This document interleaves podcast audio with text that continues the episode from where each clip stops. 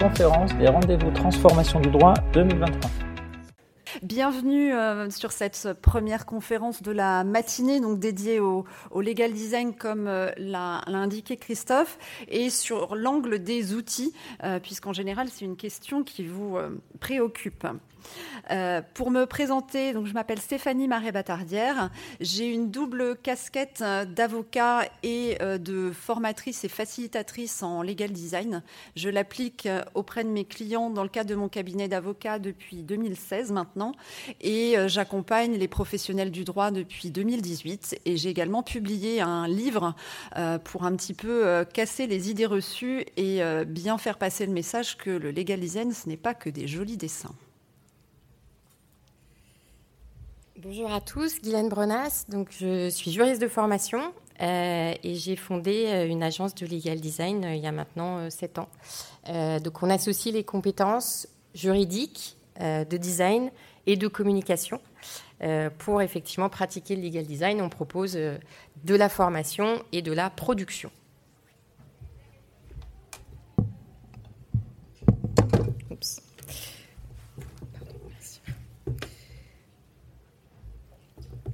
Bonjour à tous. Donc, je m'appelle Carole, je suis cofondatrice de Imagine et je suis donc associée avec Christina Lazatian. On a travaillé sur divers projets depuis quelques années maintenant qui sont soit dans les directions juridiques, soit au sein des cabinets d'avocats, avec des notions de RSE, avec du centrage client au quotidien. Aujourd'hui, j'ai la lourde tâche d'introduire cette conférence. Je suis ravie de la faire avec Guylaine et Stéphanie aujourd'hui. Et la question, c'est quels outils pour le legal design ? Alors, imaginez que vous êtes dans un monde où chaque juriste ou chaque avocat, avant d'écrire une ligne, enfile les lunettes de son client, où l'on crée avec le client et pas uniquement pour le client. Un monde où l'empathie va guider chaque mot, chaque clause, où la co-création va devenir la norme. Donc nous avons tous été confrontés un jour ou l'autre, à titre personnel, à une problématique. Donc moi, c'était par exemple le cas dans le cadre de la signature d'un acte de vente qui faisait une centaine de pages. Et malgré que je sois juriste, je ne les ai pas forcément lus. Donc comment est-ce qu'aujourd'hui, on peut rédiger des documents qui soient clairs, qui soient lus? Eh bien, il y a le legal design. Donc, nous allons aborder aujourd'hui les outils auxquels vous pouvez recourir pour enclencher une démarche de legal design. Mais avant d'aller dans le vif du sujet, pour nous, c'était très important de mettre les choses à plat et de vous donner la bonne vision qu'il faut avoir du legal design. Donc, le design est aujourd'hui partout autour de nous, les smartphones, les voitures, les maisons. Et pourtant, quand on parle de documents juridiques, on va pas forcément se lier, on va penser rarement au mot design. Et lorsqu'on y pense, on va penser uniquement à la partie donc UI, c'est-à-dire la partie visuelle, comme ça a été évoqué préalablement. Donc c'est une vision qui est erronée. L'objectif n'est pas de rendre les choses jolies ou de rendre les choses sexy. On ne va pas s'efforcer en fait d'intégrer des schémas directement dans ces conditions générales de vente. Et on peut prendre une citation de Steve Jobs qui disait que le design, ce n'est pas seulement ce que l'on voit ou ressent, mais c'est aussi la façon dont ça fonctionne. Donc le visuel, ce n'est que le résultat. Et parfois, on décide de ne même pas travailler sur cette partie-là. On va par exemple ne travailler que sur la partie fonctionnelle d'un produit ou d'un service. C'est donc pas, on n'a pas donc l'objectif de créer un bel emballage pour des documents juridiques, mais c'est plutôt une manière innovante en fait d'aborder les problématiques qu'on peut avoir au quotidien. C'est une méthode de centrage client, une méthodologie qui est adaptative et itérative, comme on pourra le voir dans la suite des présentations aujourd'hui. Il y a une citation aussi connue en design thinking qui permet de résumer un petit peu mes propos, c'est « Ne me donnez pas ce que je veux, donnez-moi ce dont j'ai besoin ». Donc, si vous ne connaissez pas votre environnement, donc en tant que juriste, vous ne connaîtrez pas la solution. Si vous pensez problème avant solution, vous ne construirez pas une solution qui répond pleinement aux besoins de vos clients. Donc, peut-être que la solution n'est pas dans un premier temps, en réalité, une refonte d'un document juridique. Peut-être qu'il faut d'abord agir, par exemple, sur les process. Et donc, le legal design, C'est un outil à part entière qui est un outil de clarification, un outil de simplification et d'amélioration de l'expérience client. L'expérience client passe aussi par le juridique, c'est-à-dire un client qui ne va pas comprendre, par exemple, des conditions générales de vente ou un service client qui ne s'y réfère finalement pas pour répondre à une problématique client, c'est une expérience client qui n'est pas réellement optimisée. Il y a une étude de PwC qui démontre que 73% des personnes qui considèrent l'expérience client comme un facteur important dans leur décision d'achat. Sans parler en fait de la fidélisation clientèle que ça peut engendrer et des éventuelles dépenses supplémentaires auprès de votre marque. Et il est très important pour développer une bonne solution de prendre de la hauteur. Accepter parfois de revenir en arrière, ne pas travailler en silo, mais être accompagné de différentes équipes. C'est-à-dire que votre structure organisationnelle doit fonctionner de sorte à ce qu'il y ait des liens entre les autres, avec les autres services. Il faut être un bon communicant et communiquer forcément les bonnes informations. Il y a quelques questions qu'il est par exemple important de se poser. Donc, qui sont les parties prenantes ? Donc, on a forcément les équipes qui travaillent autour de vous. Sans vos équipes, vous ne pouvez pas avancer ou du moins pas d'une manière optimale ou pérenne. Les commerciaux, par exemple, ne vont pas avoir les mêmes besoins que les juristes. Les échéances ne vont pas être les mêmes. Les objectifs ne sont pas les mêmes. Au-delà de vos équipes, vous avez aussi les clients. Qui sont-ils ? À qui je m'adresse ? Est-ce un juriste ou un non-juriste ? Comment est-ce qu'ils vont interagir avec votre produit ou votre service ? Donc, l'enjeu, c'est parfois pas forcément de travailler sur le document à proprement parler dans un premier temps, mais de travailler sur le parcours client. On réalise donc pour cela une phase d'audit qui permet de cadrer son projet et d'aller dans le bon sens pour qu'on ait l'ensemble des éléments. Et pour cela, vous allez avoir des outils qu'on va aborder aujourd'hui. Donc, vous êtes au bon endroit. On va pouvoir parler désormais des différents outils auxquels vous pouvez recourir. On n'est pas du tout exhaustif, mais on a fait en sorte de vous donner les outils qui sont importants pour lancer une démarche au sein de votre cabinet, au sein de votre direction juridique. Donc, je vais laisser la parole du coup à Stéphanie qui va prendre le relais sur le sujet. Merci Carole. Alors effectivement, par rapport au... Alors, je regarde juste... C'était sur l'ordre, mais ça qu'importe. Donc, le sujet, quels outils utiliser ? On sait que vous avez beaucoup d'attentes sur ce point-là. Et nous allons essayer de vous donner les outils de façon non pas exhaustive, mais complète et peut-être parfois à rebours de ce que vous pensez nécessaire pour commencer à faire du legal design.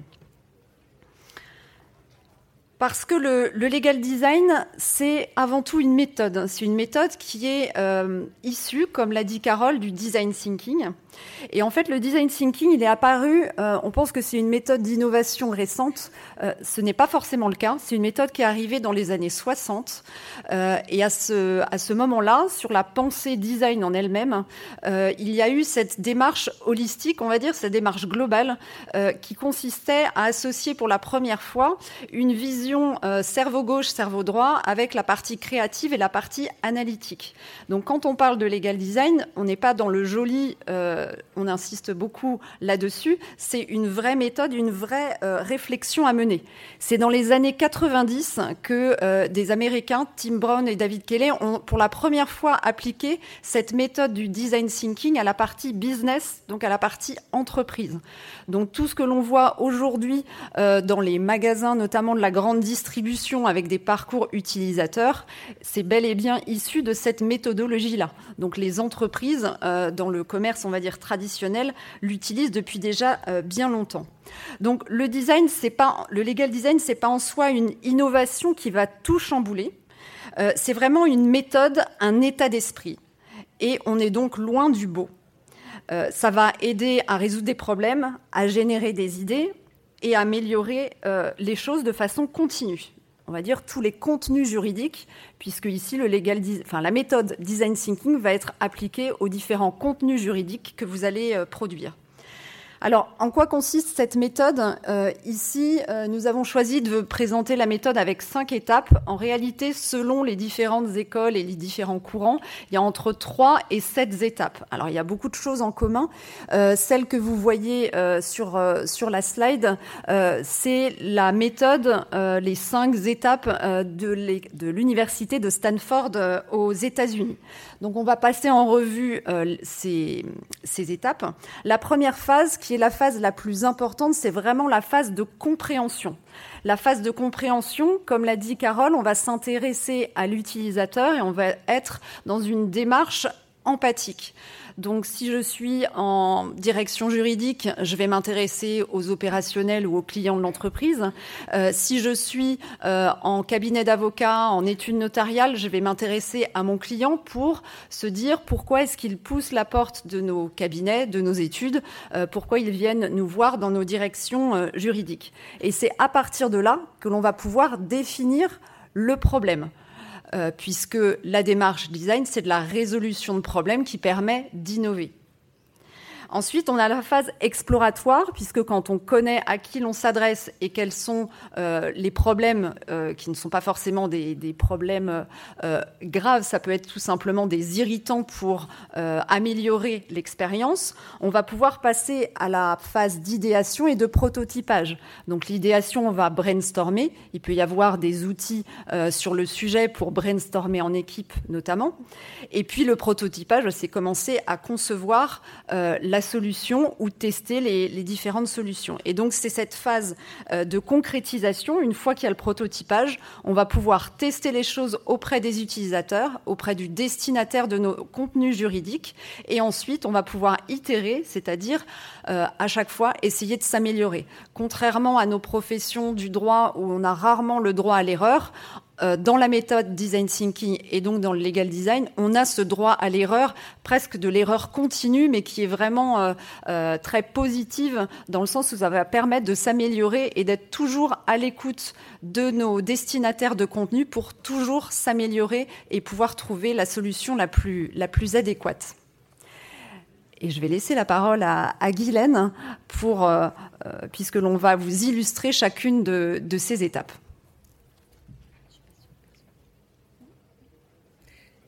Alors, on va effectivement vous parler des outils. Donc, je pense que vous l'avez compris, on ne va pas être tout de suite dans les outils de réalisation.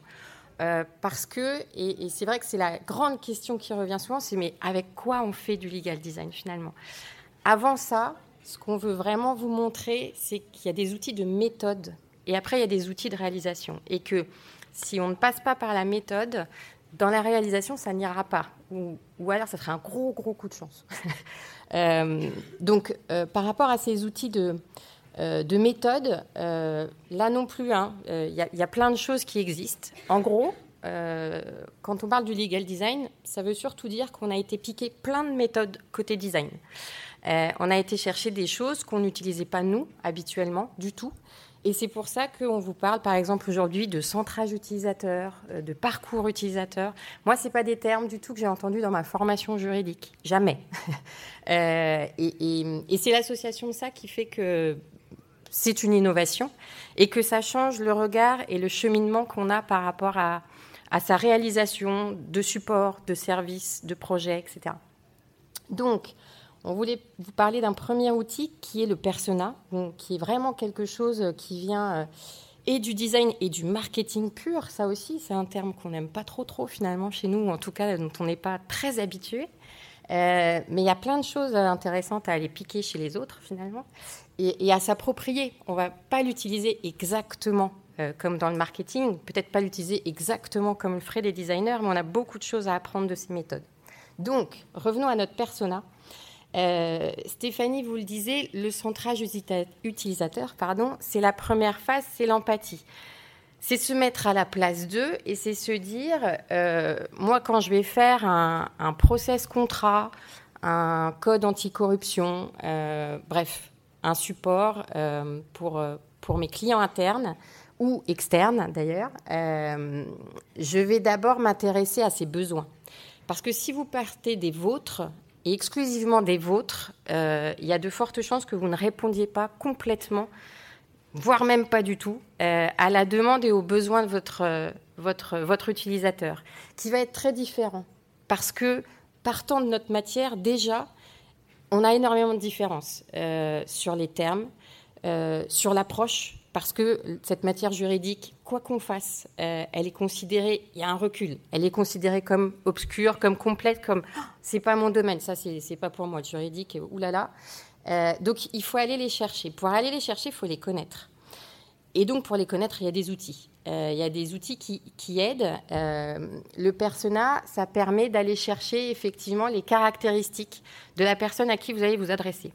La complexité, c'est que selon les projets, vous pouvez avoir des choses très précises et des personnes à qui vous adressez, des catégories. Vous allez pouvoir faire des cibles, en gros, et vous dire bah là, je m'intéresse, par exemple, à une chef de projet digital, ou en tout cas au chef de projet, et il y a un domaine qui est bien délimité, etc. Et puis, il y a d'autres projets, d'autres supports où vous allez dire le problème, c'est que je m'adresse à tout le monde. Donc, il va falloir faire potentiellement plusieurs personas.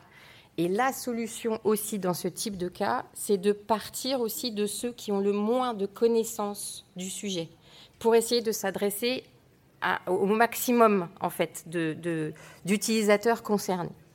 Le persona, il y a différentes méthodes, vous pourrez chercher. Il y a plein de présentations, d'outils différents. Donc là, le but, c'était de faire quelque chose le plus épurés, j'allais dire, possible.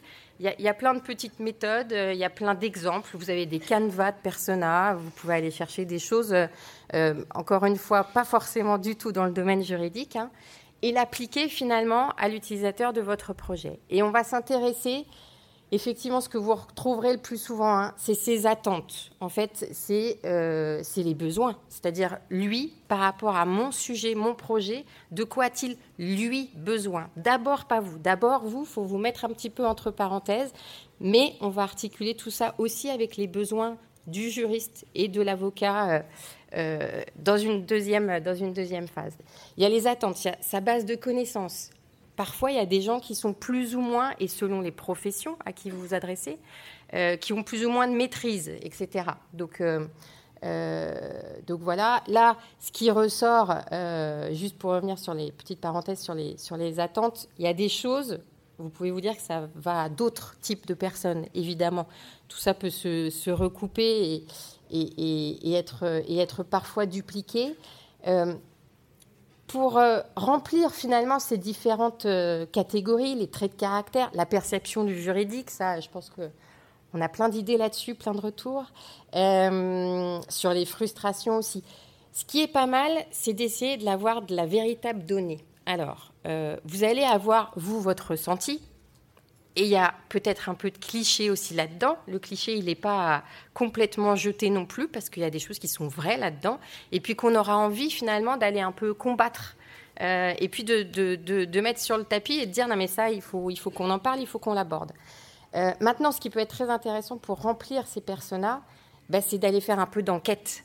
Formelle, informelle, hein. Je ne vous dis pas de d'organiser des énormes sondages au sein des directions, etc. Mais ça peut être aussi à la machine à café de dire « Et toi, sur tel projet, par exemple, là, tel process, pourquoi tu l'utilises ? Pourquoi tu ne l'utilises pas ? Qu'est-ce qui manquerait ?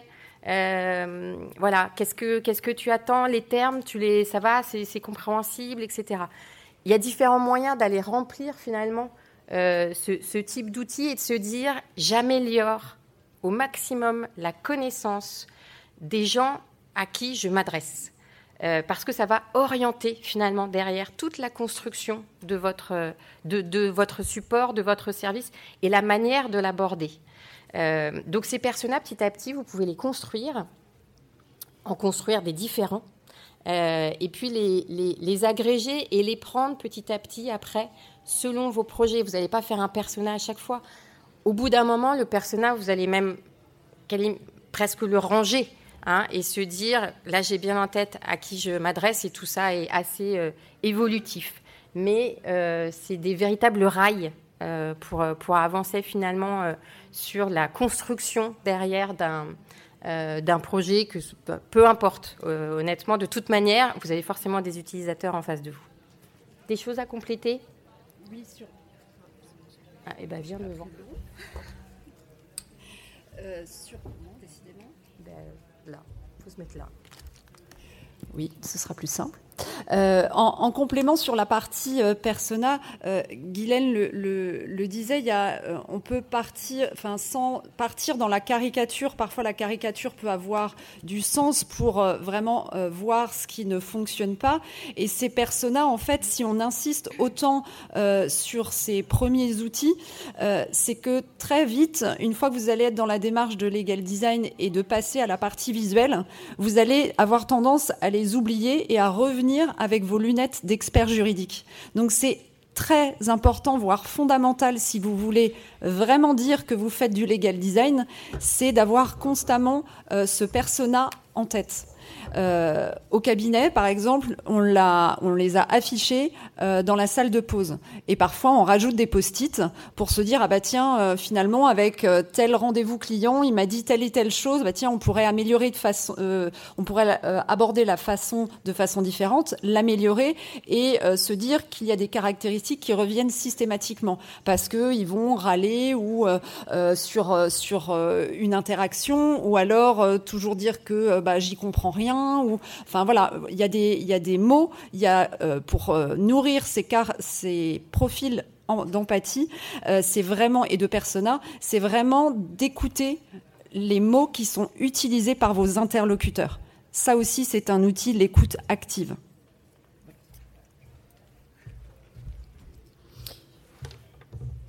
Et pour compléter et pour aller peut-être un petit peu plus loin et avoir plus de détails au final sur notre persona, vous pouvez utiliser en fait la carte d'empathie qui vous permet de creuser par rapport aux frustrations, par rapport aux besoins que peut avoir en fait votre utilisateur cible. Alors, on va peut-être vous poser la question, est-ce que c'est des outils qui vous parlent ? Est-ce que c'est des choses que peut-être vous faites au quotidien et vous vous en rendez même pas compte ? Est-ce que vous avez l'occasion d'utiliser ce type d'outils ? Est-ce que vous pouvez lever la main dans la salle qui a déjà utilisé un persona ou une carte d'empathie ? Et si vous avez un partage d'expérience, c'est le bienvenu.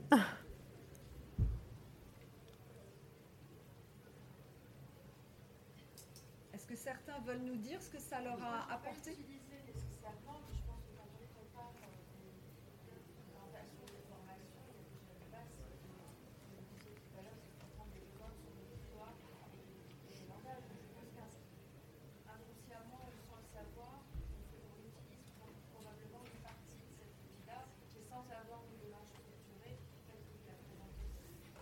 Oui, ce qui est important en fait, c'est de la systématiser pour approfondir et capitaliser dessus, utiliser les réflexions que vous faites peut-être au quotidien, mais vraiment les enrichir et les utiliser. D'autres retours sur les outils ?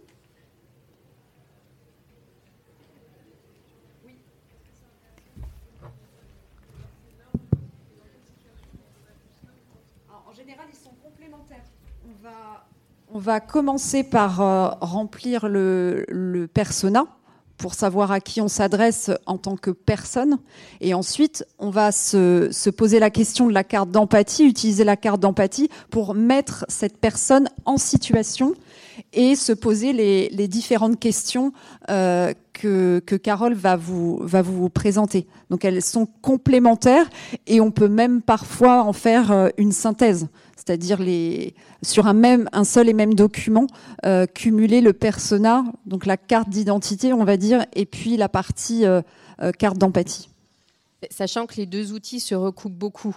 Donc, c'est très complémentaire et vous pouvez vous dire qu'il y a vraiment des chevauchements qui sont évidents. Donc, il faut aussi certainement commencer avec ceux avec lesquels vous êtes le plus à l'aise et qui vous repoussent le moins, parce qu'au début, c'est quand même très bizarre de mettre ça sur le papier. Ce que vous disiez est très vrai, c'est-à-dire que je pense qu'inconsciemment, on l'a quand même dans un coin de notre tête.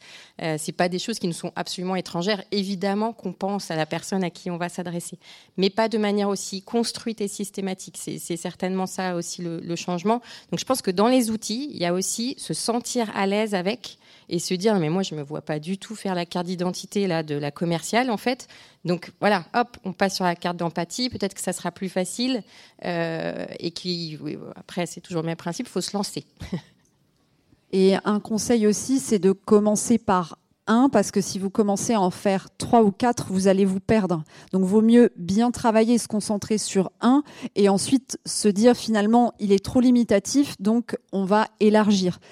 Parce que sinon, vous n'allez pas percevoir la réelle plus-value du travail que vous faites, parce que vous allez vous noyer, en fait. Enfin, à mon sens. On va peut-être présenter la carte d'empathie qu'on a faite pour vous montrer un petit peu un exemple. Donc, on va se mettre dans la peau d'un commercial donc qui doit vendre un produit. On peut prendre le champagne. Et donc, on s'est posé déjà 4 principales questions. C'est de savoir qu'est-ce qu'il dit et fait au quotidien, qu'est-ce qu'il voit, qu'est-ce qu'il va penser ou ressentir et qu'est-ce qu'il entend. Donc, un commercial, il arrive qu'il puisse trouver le contrat un petit peu trop rigide et que du coup, il va prendre parfois des décisions seul. Il a cette volonté que le service juridique lui fasse des retours assez rapidement parce qu'il a des objectifs commerciaux à remplir, parce qu'il a cette notion aussi de satisfaction client. Et il se rend compte qu'autour de lui, il y a peut-être des concurrents qui vont signer plus rapidement et que les contrats sont des contrats relativement volumineux. Et il se dit que le délai de réponse du service juridique est plutôt long, que ça ne lui permet pas forcément à lui toujours de remplir ses objectifs. Il souhaite aussi que les contrats soient clairs et plus lisibles pour ses clients. Et il se rend compte que ses clients, il arrive qu'ils soient confus parce qu'il y a des termes ou parce qu'il y a des clauses qui ne sont pas forcément très claires. Et donc, on se rend compte qu'on a 3 principales problématiques qui ont été identifiées ici, puisqu'on a un délai d'attente qui est relativement long, ou du moins qui ne répond pas aux problématiques que lui a et aux objectifs qu'il souhaite remplir. Les contrats ne sont pas orientés clients dans leur manière dont ils sont rédigés, par exemple, ou de manière générale dans leur intégration dans le parcours client. Et il relève aussi un manque de flexibilité de ces contrats. Peut-être parce qu'ils ne sont pas forcément formés, peut-être parce qu'ils ne sont pas en lien directement avec le service juridique. Ça peut être lié à plein de raisons. Et donc, ces besoins vont être d'avoir une collaboration fluide avec le service juridique pour répondre à ces problématiques. Pouvoir disposer de contrats qui sont centrés clients et qui sont clairs. Et peut-être avoir aussi une formation sur les aspects juridiques essentiels pour prévenir les erreurs. Donc, on voit bien qu'ici, en remplissant cette carte d'empathie, on arrive à aller encore plus loin dans ce qu'on apprend à propos du commercial, mais ça peut être tout type de persona et ça permet vraiment de pousser, d'avoir un nombre d'informations relativement précises et importantes pour vous permettre derrière de prendre les actions nécessaires.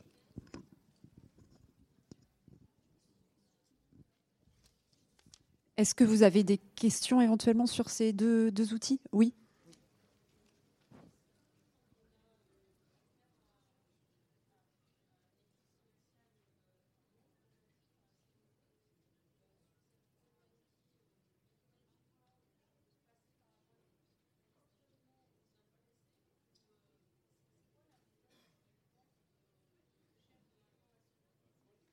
Alors, comme le disait Guylaine tout à l'heure, il y a vraiment plusieurs méthodes.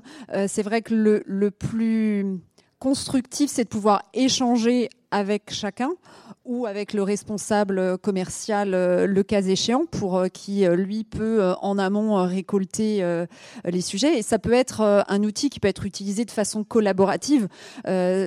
Parfois, c'est de commencer par la direction juridique, quelles sont les impressions quels sont les ressentis que vous avez sur les commerciaux, et après d'aller le confronter à la réalité. Donc soit en one-to-one, soit à la machine à café, soit avec des formulaires. Enfin, après, c'est en fonction de chaque équipe et de la façon dont vous souhaitez collaborer que vous pouvez mettre ça en place. Le plus c'est collaboratif, le plus ce sera productif et pertinent. C'est vrai qu'il y a aussi relativement de souplesse par rapport à ça, parce que on peut vraiment aller petit pas à petit pas et récolter vraiment de la donnée sur la durée pour pouvoir construire au mieux son persona. D'autres questions sur les outils de méthode ? Alors on passe aux outils de prototypage. Alors, petite exception, parce que PowerPoint, vous pouvez aussi, il y a certains que vous pouvez aussi utiliser avant pour vous aider, pour mettre les choses en forme, etc. Mais voilà, là, l'idée, c'est de faire vraiment un angle sur les outils que vous pouvez utiliser derrière. Après, une fois que vous voulez monter les supports, finalement, qu'il s'agisse, alors pour le coup, qu'il s'agisse à peu près de tout. Hein, si vous aboutissez à vous dire... pour répondre à tel besoin, on va faire une infographie. Voilà, vous pouvez à peu près tout utiliser. PowerPoint, en général, on le cite pas toujours parce qu'on en fait une super mauvaise utilisation. En fait, c'est ça le gros souci de PowerPoint, c'est que c'est un très bon outil. Et pour le coup, que ce soit PowerPoint ou Word, l'avantage c'est qu'on l'a tous. Et qu'on a quand même des petites bases d'utilisation. Donc vous partez pas de zéro. Donc en ça, c'est pas mal. Par contre, c'est vraiment des choses qu'on utilise très très mal. PowerPoint, en fait, c'est sûr que si vous mettez des pavés de texte non justifiés qui s'enchaînent sur 50 slides, forcément, ça ne marche pas. Voilà, ça, en tout cas, a priori, ça ne sera pas beaucoup lu. Vous avez une manière d'utiliser ces outils en vous disant qu'il faut effectivement que ça reflète ce que vous avez essayé de prototyper au début. Et ça laisse beaucoup d'utilisation, aussi bien de pictogrammes d'ailleurs qui sont insérés et qui sont utilisables dans PowerPoint, auxquels vous pouvez même appliquer vos couleurs, etc. Donc, c'est pas à négliger. Word, on le met aussi parce que c'est important, parce que bon, les contrats, c'est sur Word. Et ça, je ne suis pas sûre qu'on le change très très vite, en fait. Il y a aussi ce besoin de mise à jour qui est extrêmement important. Et puis, il y a un truc dans Word, en fait, auquel les juristes tiennent très très fort, et c'est le mode suivi de modification. Et en fait, nous, on a essayé de se dire au début, est-ce qu'on peut passer sur autre chose ? Pour l'instant, l'autre chose, on ne le voit pas. Donc, on s'est appliqué à la contrainte de se dire, à ce moment-là, il faut qu'on arrive à maîtriser Word aussi autrement. Donc, il y a des choses aussi à faire sur Word pour qu'on ne se retrouve pas, là aussi, avec 50 pages justifiées sans une virgule qui dépasse. Et pourquoi pas, vous pouvez aussi, en fait, mettre un peu de graphisme dans Word. C'est possible. À côté de ça, vous avez des outils sur lesquels vous pouvez aller vous former et vous tester. Il y a Canva, dont on parle beaucoup. Donc ça, c'est des outils à aller voir. Il y a un temps, forcément, pour se former dessus. Et il y a peut-être une petite difficulté derrière, c'est que vous ne pouvez pas être seul dans votre organisation à maîtriser Canva. Parce qu'en termes de polyvalence, de mise à jour aussi, ça c'est une vraie problématique qui revient. Voilà, donc il ne faut pas se former tout seul sur un outil. C'est pour ça que les deux premiers ont un intérêt quand même. Et puis, il y a plein de nouveaux outils. Donc là, ce qu'on vous disait tout à l'heure, on ne peut pas être exhaustif. Mais Design AI, il faut peut-être aller regarder en fait ce que ça fait, ce que ça fait pas, ce que ça peut vous permettre de faire. Donc il y a des choses à aller explorer aussi. Il y en a un qui est très très important, c'est votre charte graphique. A priori, bien souvent quand même, dans les entreprises et les cabinets d'avocats aussi d'ailleurs, il y a des chartes graphiques. Et ça va répondre à pas mal de questions, dont une que j'ai vue passer encore assez récemment sur je vais tester les polices, ce que j'ai envie d'utiliser. Ah ben non, en fait non. Si vous avez une charte graphique, vous n'allez pas partir dans moi j'aime bien Calibri, BlockScript, etc. En fait non, il y a des polices qui sont imposées, qui ont été réfléchies par des designers pour être lisibles et utilisées. Et si vous voulez vous intégrer, et c'est extrêmement important, à l'image et à la charte graphique de l'entreprise, ou du cabinet d'avocats dont votre département fait partie, il faut utiliser la charte graphique. Et puis dans la charte graphique, si ça se trouve, il y aura des pictos que vous pourrez utiliser aussi. Et puis des couleurs qui vont aussi vous mettre sur des rails pour que ça parte pas non plus en arc-en-ciel total. Et vous intégrez vraiment à l'identité qui est existante. Et c'est ce qui fait aussi que parfois, quand on sort d'une réunion, puis qu'il y a le marketing ou la com qui est passée avant, on se dit ouais, les supports de présentation de la com, ils étaient super par rapport aux nôtres. Oui, mais la com, c'est aussi parce qu'elle était dans les rails de la charte graphique. Et ça, ça peut aussi beaucoup aider, puis éviter de se poser des questions, parce qu'on ne va pas se transformer en designer. On n'y est pas, ce n'est pas l'objectif. Donc voilà. Et puis pour finir, les banques d'images, parce que ça aussi, il y a plein de choses qui existent, libres de droit, gratuites, qui vont permettre, si vous avez besoin, il n'y a aucune obligation là-dedans, mais si vous avez besoin, et si vous arrivez à la conclusion que vous avez besoin de certaines choses pour illustrer, pour aller mettre de l'humain aussi dedans, vous pouvez aller chercher dans les banques d'images.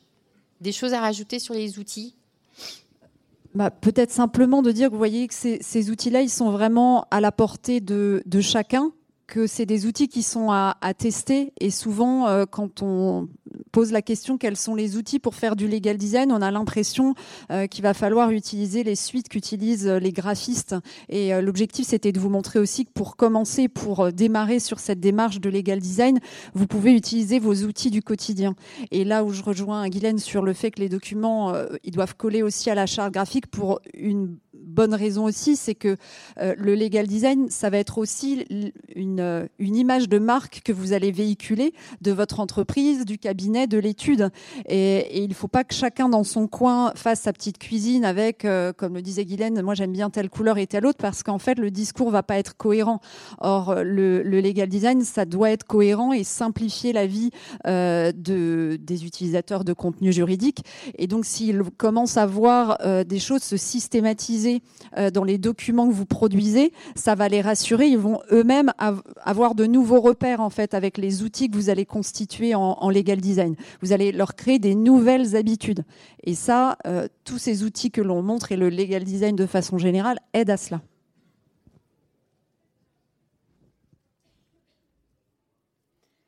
Alors la dernière phase testée et itérée. Comme je viens de le dire, vous pouvez commencer seul. Oui, pardon, vous avez une question.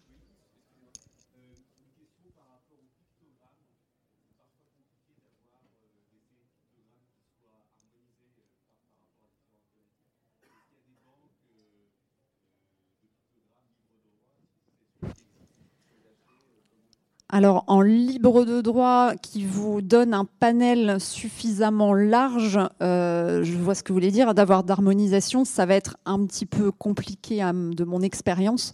En revanche, il y a des banques d'icônes payantes à des prix relativement abordables qui permettent quand même d'avoir une série qui soit exploitable sur plusieurs documents et qui puisse permettre d'être utilisé aussi par toute l'équipe, parce que une fois que vous avez fait cette démarche d'exploration d'icônes, l'idée c'est que d'autres personnes au sein de vos équipes puissent les utiliser également sur d'autres documents. C'est pas un travail qui est fait de façon récurrente. Il peut y avoir des réutilisations et l'idée c'est de constituer au sein d'une équipe au fur et à mesure d'enrichir la bibliothèque d'icônes.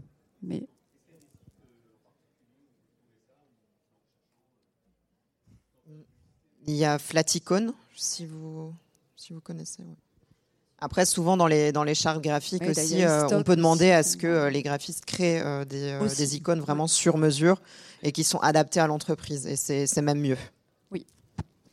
D'autant plus que dans vos chartes graphiques, même si en général, malheureusement, on ne s'est pas forcément intéressé à la direction juridique quand on a fait les pictogrammes de la charte graphique de l'entreprise, mais alors vraiment pas. Il n'empêche qu'il y a des choses que vous allez pouvoir réutiliser. Un document, une alerte, un petit personnage, etc. Ça, vous allez pouvoir réutiliser. Et c'est vrai que ce qui peut être pas mal, c'est d'aller dire au graphiste, s'il y en a un, est-ce que tu peux, sur cette base-là, moi, me faire... un ordinateur, un document un peu plus épais, une petite carte d'identité parce que je suis sur le RGPD. Et ça, c'est le mieux. Si vous avez des pictogrammes qui existent en interne, c'est super dommage d'aller acheter autre chose ailleurs parce que vous pourrez pas utiliser les deux. Ça manquera de cohérence graphique. Et ça veut dire que vous n'êtes pas dans l'identité qui a été développée. Donc voilà, si autant que possible, même si je sais qu'il faut de la bande passante pour le graphite pour vous créer les pictos, mais ça sera largement réutilisé derrière. Et j'aimerais juste rajouter par rapport au pictogramme, il ne faut pas vous sentir vraiment obligé d'en utiliser. L'idée d'utiliser des pictogrammes, c'est de se dire, si on en utilise un, c'est qu'il accompagne la compréhension de quelque chose. D'une clause, par exemple. Mais ça ne doit pas être utilisé uniquement parce qu'on a envie d'aérer le document, parce qu'on a envie de rendre ça joli. Il faut vraiment avoir une vraie réflexion si on utilise un pictogramme. Oui, pour rebondir, je suis totalement d'accord avec toi, Carole. C'est aussi de ne pas forcément commencer par l'image, mais le texte. Dans les outils du legal design, il y a aussi le langage clair. Et donc, commencer par simplifier la façon dont on écrit. On n'a pas forcément besoin de pictos tout de suite.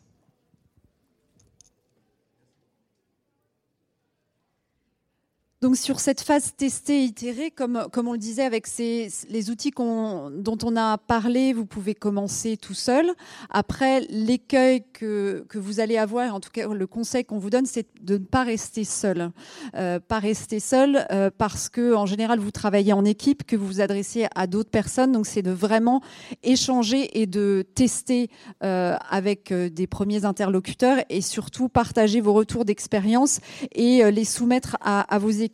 Sinon, comme je le disais tout à l'heure, vous risquez de retomber dans vos travers d'experts, donc d'experts juridiques, et de ne plus avoir ce centrage utilisateur qui est tellement important. Donc, pour aller plus loin, ça peut être des rendez-vous aussi que vous fixez avec votre équipe tel jour de la semaine, à la pause café, on se présente les uns les autres des documents. Est-ce que c'est compréhensible, pas compréhensible ? Ça peut être de la personne qui est à l'accueil, de l'assistante jusqu'à l'associé ou dans un service juridique, toutes les personnes qui sont impliquées, chacun peut avoir un bon conseil à donner. Et sinon, après, c'est de se faire accompagner pour se challenger aussi par rapport au travail qui a déjà été fait, avoir un regard complètement extérieur. Et puis, le fait d'avoir recours aussi à des accompagnements, c'est aussi d'embarquer tout le monde. Parce que je pense que dans nos expériences à chacune, le fait d'avoir des temps dédiés, parce que bien souvent, le temps manque. Je dis 5 minutes à la pause café, faut déjà le mettre en place. Parfois, on est en déplacement et autres, et le temps va manquer. Et le quotidien et la production des contenus va souvent avoir le dessus par rapport au fait de se poser et d'échanger sur la façon visuelle dont on présente les documents. Or, si vous avez un accompagnement, vous allez caler du temps dans l'agenda et vous dédiez une journée, deux journées, un accompagnement sur le long terme, qu'importe, mais en tout cas, ça permet d'embarquer tout le monde et de vraiment figer du temps pour cela. On peut peut-être rajouter effectivement ou peut-être résumer tout ça en se disant que l'humain est vraiment central dans cette démarche. C'est vraiment important dès le départ, quand vous entamez ce type de démarche au sein de vos entreprises, de créer une équipe projet, d'avoir des décideurs dans cette équipe pour que vous puissiez vraiment avancer et conduire le changement. Surtout dans une équipe, vous aurez toujours des niveaux différents, des personnes qui sont convaincues du legal design, de son utilité et qui vont produire des choses, et puis des personnes qui vont être un petit peu réfractaires. Donc le fait d'impliquer tout le monde, ça va aussi lever les freins petit à petit quand les personnes pourront tester aussi les contenus que d'autres personnes auront faits. Et tout ça sans se mettre la pression. C'est-à-dire que c'est important effectivement... Ce que vous évoquiez tout à l'heure, on n'est pas du tout obligé de passer dans quelque chose de très designé, finalement. L'étape essentielle, ça va être la rédaction en langage juridique clair. Parce que quand bien même vous auriez fait une super belle infographie ou que vous auriez créé la plus belle des plateformes, s'il y a toujours un jargon juridique qui est incompréhensible pour votre cible qui serait parfaitement non juriste, ça ne marchera pas. Ça sera joli au premier regard, mais ça ira pas plus loin. Donc effectivement, les outils sont importants, les outils de méthode, les outils de prototypage, tout ça est à articuler et à utiliser. Mais le fond sera toujours là. Donc l'humain et la rédaction, finalement, On mettra plus l'accent dessus. Et c'est pour ça qu'on voulait faire cette conférence aussi, parce qu'on est tous très approchés, très consultés sur bon, ok, mais moi j'ai besoin d'outils. Non, mais la méthode, c'est bon, j'ai bien compris, mais j'ai besoin d'outils. Ben, en fait, non. Si vous en venez à cette conclusion de dire non, mais moi, mon problème, c'est j'arrive pas, je suis bloquée, mais c'est parce que j'ai pas d'outils. C'est plutôt qu'il y a un petit souci avant sur une méthode ou sur une manière d'approcher les choses, parce que c'est pas finalement l'outil qui va résoudre en fait et qui va vous permettre d'avancer. L'outil, il est secondaire. Donc voilà, c'est pour ça qu'on voulait bien appuyer. Et alors désolé, je pense qu'on a dit un nombre de fois centrage utilisateur, ça va être le bingo des mots, je pense, pendant les 2 jours de salon. Mais c'est vrai que c'est ultra important. C'est l'état d'esprit, hein, finalement. C'est changer de posture. Le vrai point de départ et l'outil pour commencer le legal design, c'est changer de posture.